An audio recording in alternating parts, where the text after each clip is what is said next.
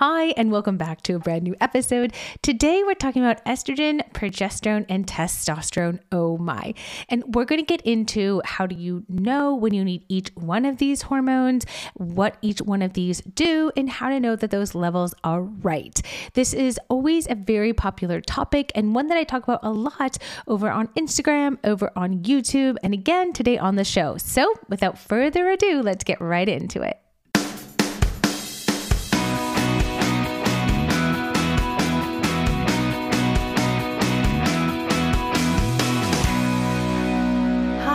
Welcome to Health by Heather Hirsch, a podcast dedicated to uncovering many of the women's health issues many of us are wondering about, but few of us are talking about.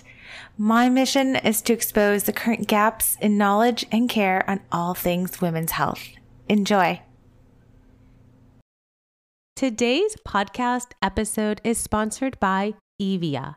Evia is the first ever app that utilizes the science backed technique of using hypnotherapy to effectively manage your hot flashes and night sweats naturally.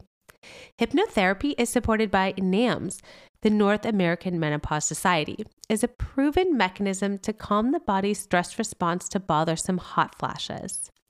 Now, with the Evia app, that's simply E V I A in the App Store, you will learn to soothe both day and night symptoms without the use of medications. You'll be able to track and evaluate your symptoms and so much more. They have a core five week program that is Dr. Hirsch approved for at home support.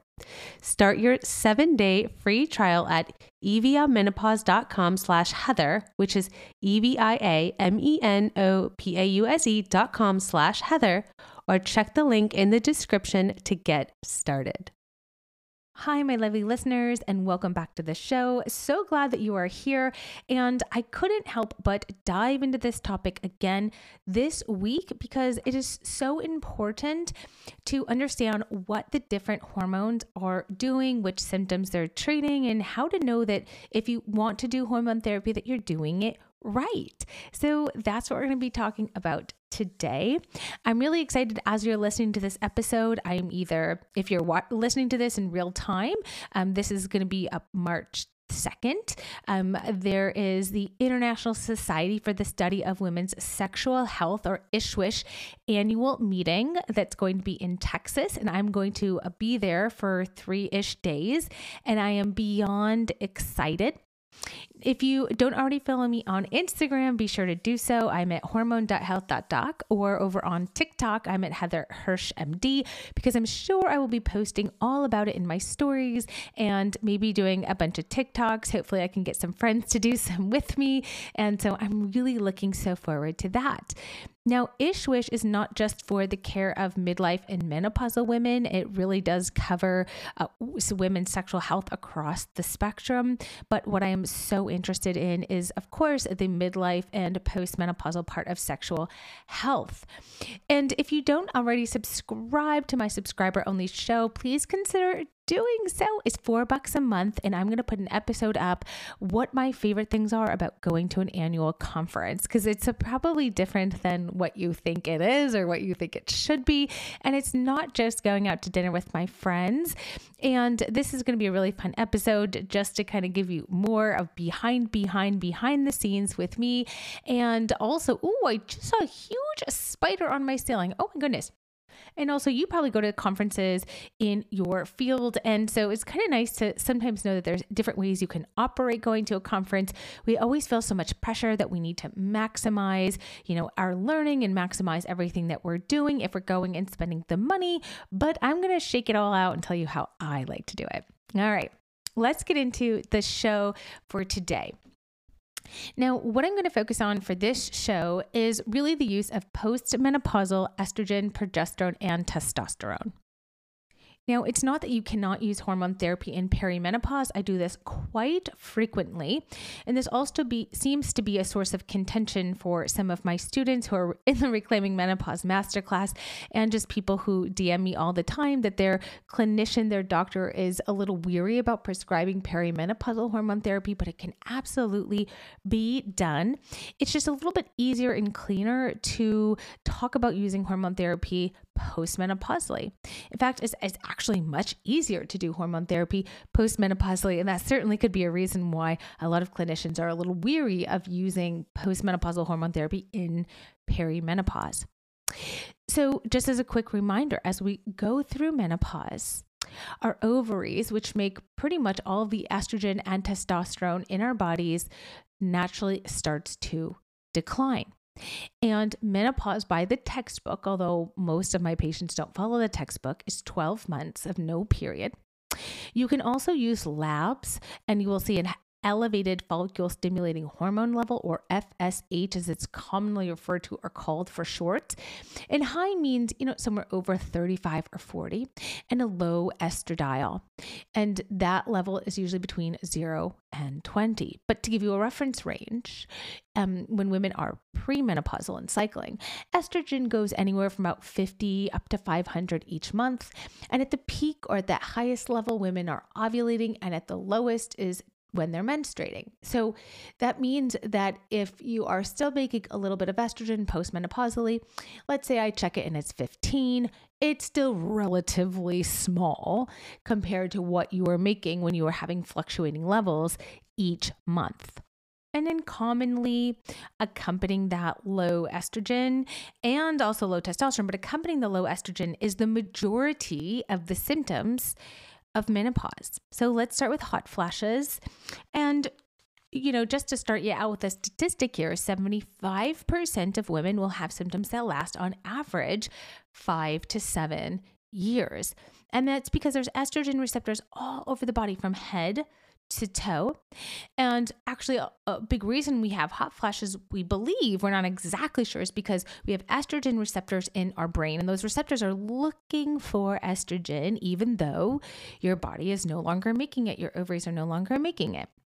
And so, when your brain is kind of used to having estrogen to help with its core body temperature, or a better way to say it is its flexibility in adjusting to changes in ambient temperature, when estrogen's no longer there, it's it kind of gets really irritated. The brain kind of almost gets angry, and it's like going to the light switch and flicking it off and on and off and on, which is changing the thermoregulatory zone in your brain and causing vasomotor symptoms. So, this could be the classic, you know, I feel it coming up from, you know, my feet all the way up to my chest and up to my head and then back down or it could simply be night sweats. You know, women will say, I just toss and turn at night and I just never can get comfortable. Or it can just be like, oh, I was always a cold baby in the office, always had a scarf and a sweater and a space heater, and now I'm wearing a t shirt in 30 degree weather. So it could be reflected in any one of those ways. So, vasomotor symptoms which we also call changes in core body temperature, body regulation, and night sweats are all from low estrogen. When we think about poor sleep, a lot of the times that's also whether it's indirectly from the lack of estrogen or it's directly from the lack of estrogen. That could be one of the issues relating to either trouble falling asleep or staying asleep. Falling asleep more likely is a anxiety driven component or an insomnia type of component, trouble with staying asleep, meaning you wake up very frequently, is, is definitely more likely a direct effect of the loss of estrogen via v just that tossing and turning. Mood changes, we also think may be related to the loss of estrogen, maybe the loss of progesterone, but you should sort of be seeing a trend here that most of these things are from the loss of estrogen vaginal dryness, genitourinary syndrome of menopause, frequent urinary tract infections, all of that pelvic floor stuff. Also, really primarily the loss of estrogen that's driving a lot of the changes. So, what are the changes? Well, again, when we lose estrogen, the pH of the vagina actually starts to go up. It becomes more basic. If you remember from like eighth grade science, lower pH is more acidic, higher pH is more basic. And so the pH becomes more basic, and therefore the cells, the la- layer of cells that help to make the tissue fluffy and stretchy and elastic, and those cells that make lubricants, natural lubricants, start to kind of get a little angry, kind of kind of stop working so great and that acidic pH. And that contributes to the pain with intercourse, the discomfort you may have with sitting or standing, the discomfort with peeing, which is when the urine comes out of that urethra and kind of, you know, that acidic urine brushes against that basic urethra. Ouch. Um, and then again, the frequent urinary tract infections, or even for some women, it's like this recurrent cycle of obnoxious vaginitis, like yeast and BV, or just, you know, itis, but nothing that's really there, like nothing that's really treatable. Low estrogen. What about weight gain? Probably also low estrogen. Maybe testosterone plays a role. We're not entirely sure, and we're going to get to that. We're not entirely sure what testosterone really does. And that's because it's not well studied. And that's because no one's really giving a lot of money to researchers to study testosterone in postmenopausal women. But when we lose estrogen, you know, that really tends to slow the metabolism everyone who comes to my office to start hormone therapy always asks the same thing is this going to cause weight gain? And i say to them hmm did your weight gain kind of start as you were losing your estrogen? And they kind of put the pieces together that actually the loss of estrogen seems to be the contributing factor to the slowing metabolism so, we know a couple of really important facts. One, women who take hormone therapy gain less weight than women who don't. And that's not to say that's the right answer, it's just a fact that we can use when we're trying to really understand how estrogen's working in all these different facets. And second, women who take hormone therapy have less progression to diabetes or a, a reduction in the diagnosis of diabetes compared to women who don't take hormone therapy. Another thing to say look, even if you're not at risk for diabetes, you don't have pre-diabetes or anything like that, estrogen seems to control or better regulate our insulin uh, sensitivity. And the better insulin sensitivity you have, the better you can metabolize those carbohydrates and etc. Which, you know, if, if you don't metabolize them really well, can go on to be stored as fats. And it's another reason why we think that for menopausal women, it's this belly weight. It happens all in the in the mid belly area, um, and and that could be because of the insulin resistance that's happening as we lose estrogen a whole bunch of host of other symptoms arthritic joint aches and pains vertigo nausea. We think these are all from the lack of estrogen. And each of these has a very detailed sort of um, cellular pathway as and, and theories as to why. We're not a thousand percent sure but one of the things that we know or i know as a clinician who prescribes hormone therapy day in and day out that it often treats nearly all of those menopausal symptoms so, is estrogen good for libido? Well, I have to say 50% of the time, that's all women need. And this is really interesting because we're going to get to testosterone in a second. I'm kind of building this long winded case for estrogen, what estrogen does. But libido is made up of so many things. Certainly, one component of it is hormonal, but it's also, you know, are there, you know, dogs in your bed? Are there kids in your bed? How's your relationship? Do you feel good? For women who use a lot of our prefrontal cortex when we're having sex, if we don't like feel good, sex is just like not going to be high on the list. And so, oftentimes when I'm starting hormone therapy, the way I like to do it, and this is just from years of practice, I actually typically will start with just estrogen and then a progesterone if you have an intact uterus. And 50% of the time, they feel so much better and they say their libido improves dramatically. And we don't need to use testosterone.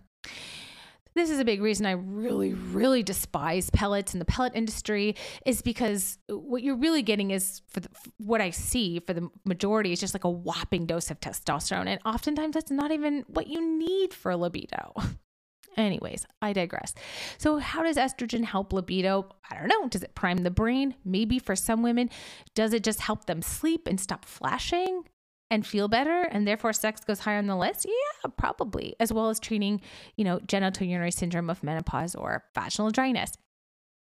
So all of this to say, if you're taking notes, which you're probably not, you're probably driving or walking or doing the dishes, but estrogen re- is really going to be the main component when you replace um, hormone therapy that's going to really help with the majority of symptoms.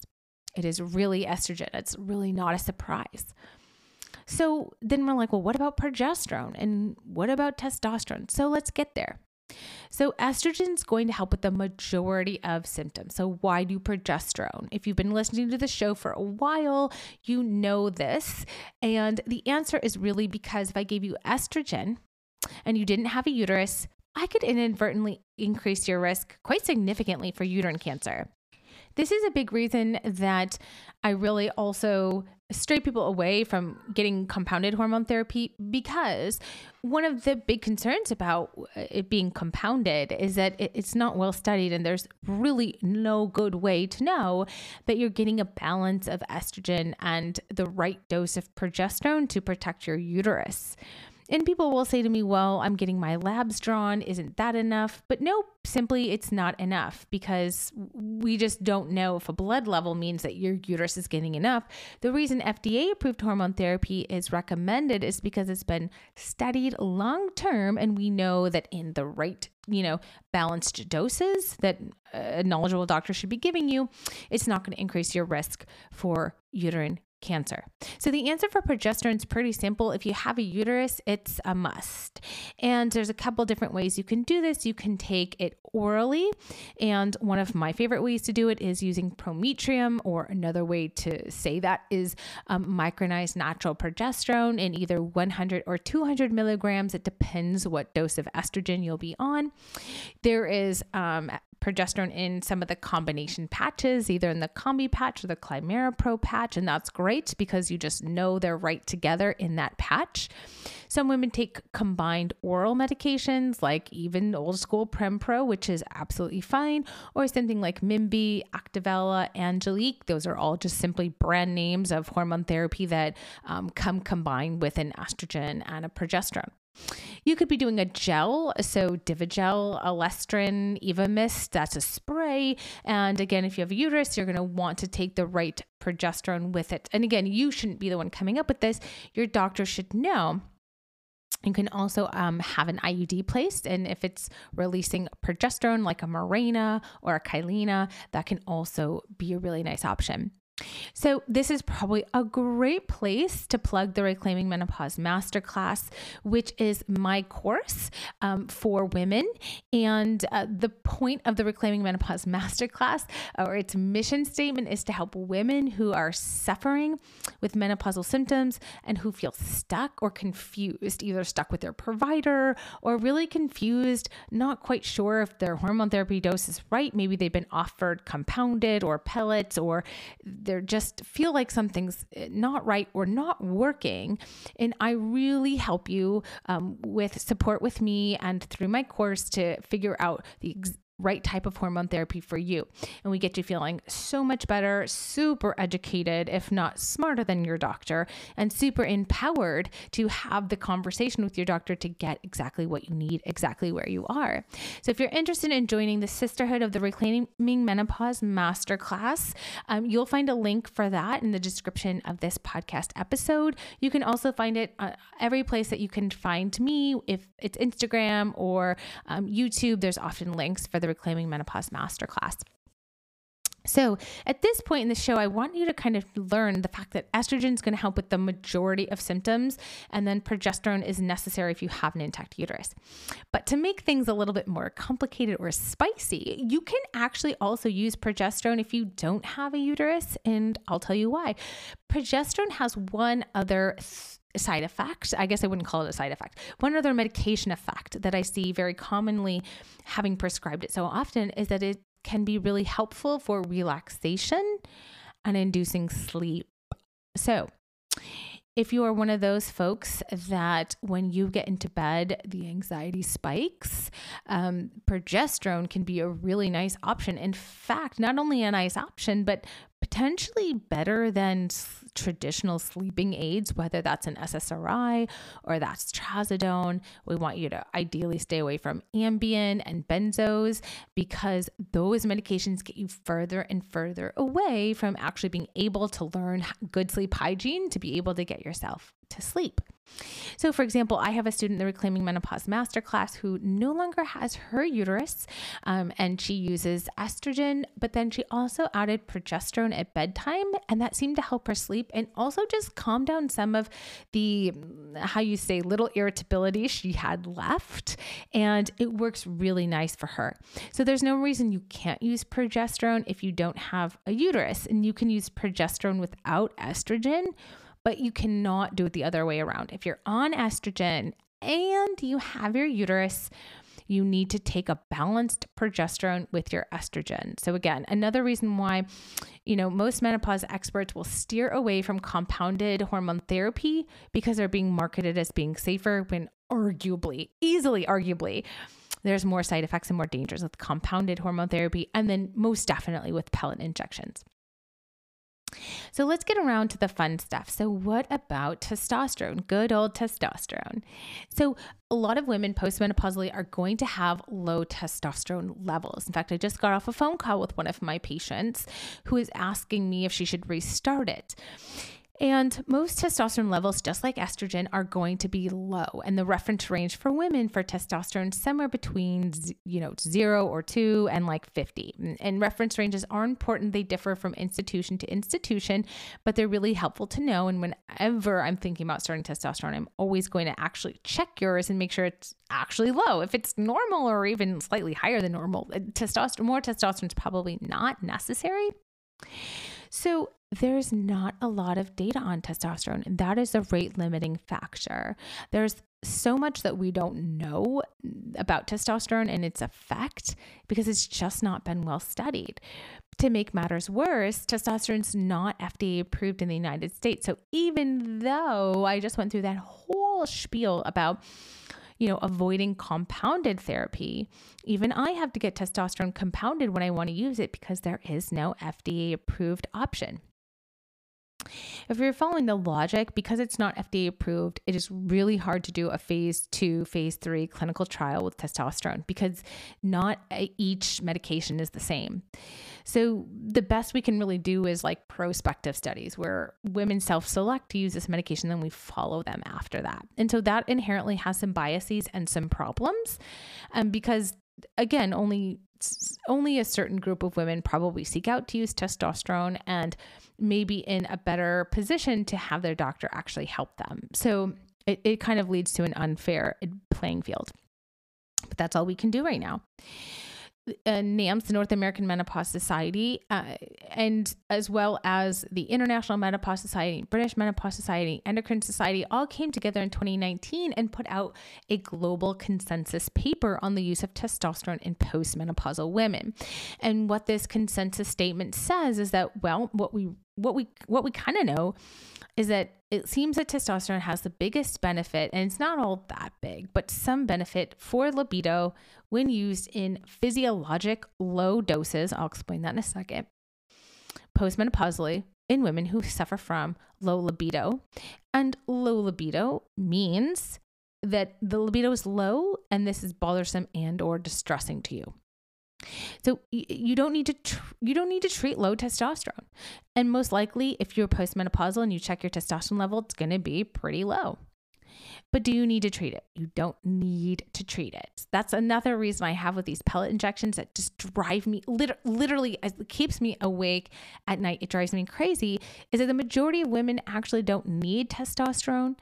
Not that testosterone isn't probably important and not that testosterone shouldn't be studied more, but what I see clinically day in and day out, I have about 30% of my patients on testosterone, but see, not everyone needs it. And, you know, that other 70%, they feel great. And so we don't need to add something just to, and we don't have a ton of data that they need it. So again, I do testosterone quite frequently, but it's just not always necessary. And it's not the one hormone that's going to solve all of these problems. If you get massive levels of testosterone, testosterone converts into estrogen. And I wonder if potentially that's the mechanism why, if you have these super therapeutic, super duper duper high levels of estrogen, testosterone, sorry, some converts to estrogen, which is blunting some of the symptoms. Because I spent the first 15 minutes of this podcast saying 80% of the symptoms of menopause, if you can feel them, are going to be better with estrogen. Not to mention, we haven't gotten there yet, but the other benefits that estrogen tends to have for breast, for bone health, for cardiovascular health, um, for pelvic floor health, for brain health. But that's kind of a story for another day. We're really kind of focusing here on symptoms.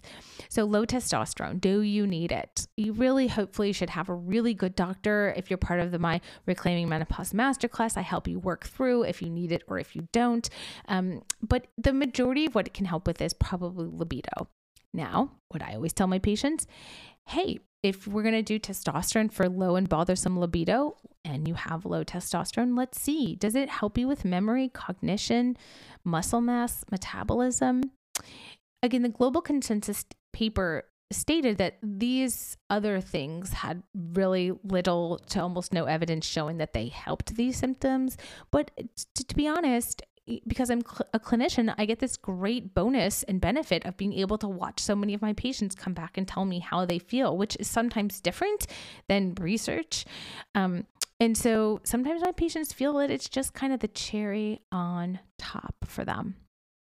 So, I hope I've given you a ton of stuff to think about. Estrogen's going to help with the majority of symptoms. Progesterone is a must if you have a uterus. You can take progesterone if you don't have a uterus. And testosterone is a maybe particularly if low libido is still a problem after estrogen replacement. Make sure your hormone therapy is FDA approved. And if you can find a really good doctor, this is going to make this process so much better. This is something that you know I'm working on. I do here uh, when I educate on my podcast or on YouTube or on Instagram. If you're a provider, be sure to follow me on Instagram. I'm at hormone.health.doc because I do have a CME course that's going to be coming out in the fall that's going to teach you, you know, step by step by step. It's like eight hours long how to prescribe hormone therapy with ease and with confidence. Um, and so follow me over there. But I'm doing so much to help encourage uh, education on this worldwide, globally. And if you are listening and you just want more support from me, you want to work with me, you want more help, then join the Menopause Masterclass. You'll find the link for that in the description for the show. Thank you guys so much for listening in. If you've made it this far, please, if you have the time, feel free to leave me a review or a couple of stars. Um, here's my pro tip do it while you're in the bathroom because, again, I bet you're driving or you're walking and you're never going to be able to. Do- I listen to podcasts all the time and I was in the bathroom the other day, and that's when I finally got down to uh, writing a review for one of my favorite podcasts because what else are you going to do there? So, thank you guys so much. Really, your support means the world to me. It's exciting to see this podcast grow. And if you want to support me, um, definitely join my subscription only podcast. It's only available on iTunes, but about my analytics say about 90% of you do listen over there. And I just give you fun episodes once or twice a month. And it also does help support me do the show for you guys. Thank you. Have a wonderful week and be sure to follow me on Instagram if you want to know all that's going down at the sexual health meeting. Bye, everyone. If I haven't already done so, thank you, thank you from the bottom of my heart for listening to my show. Consider subscribing so you never miss an episode. Also, if you love the show, your stars or a quick review could really help other women who are searching for information on menopause and midlife around the globe find this show. If you want to work with me, consider the Reclaiming Menopause Masterclass. The link for that is in the description to this show. Thank you again from the bottom of my heart for all your support, and I'll see you next week for a brand new episode episode.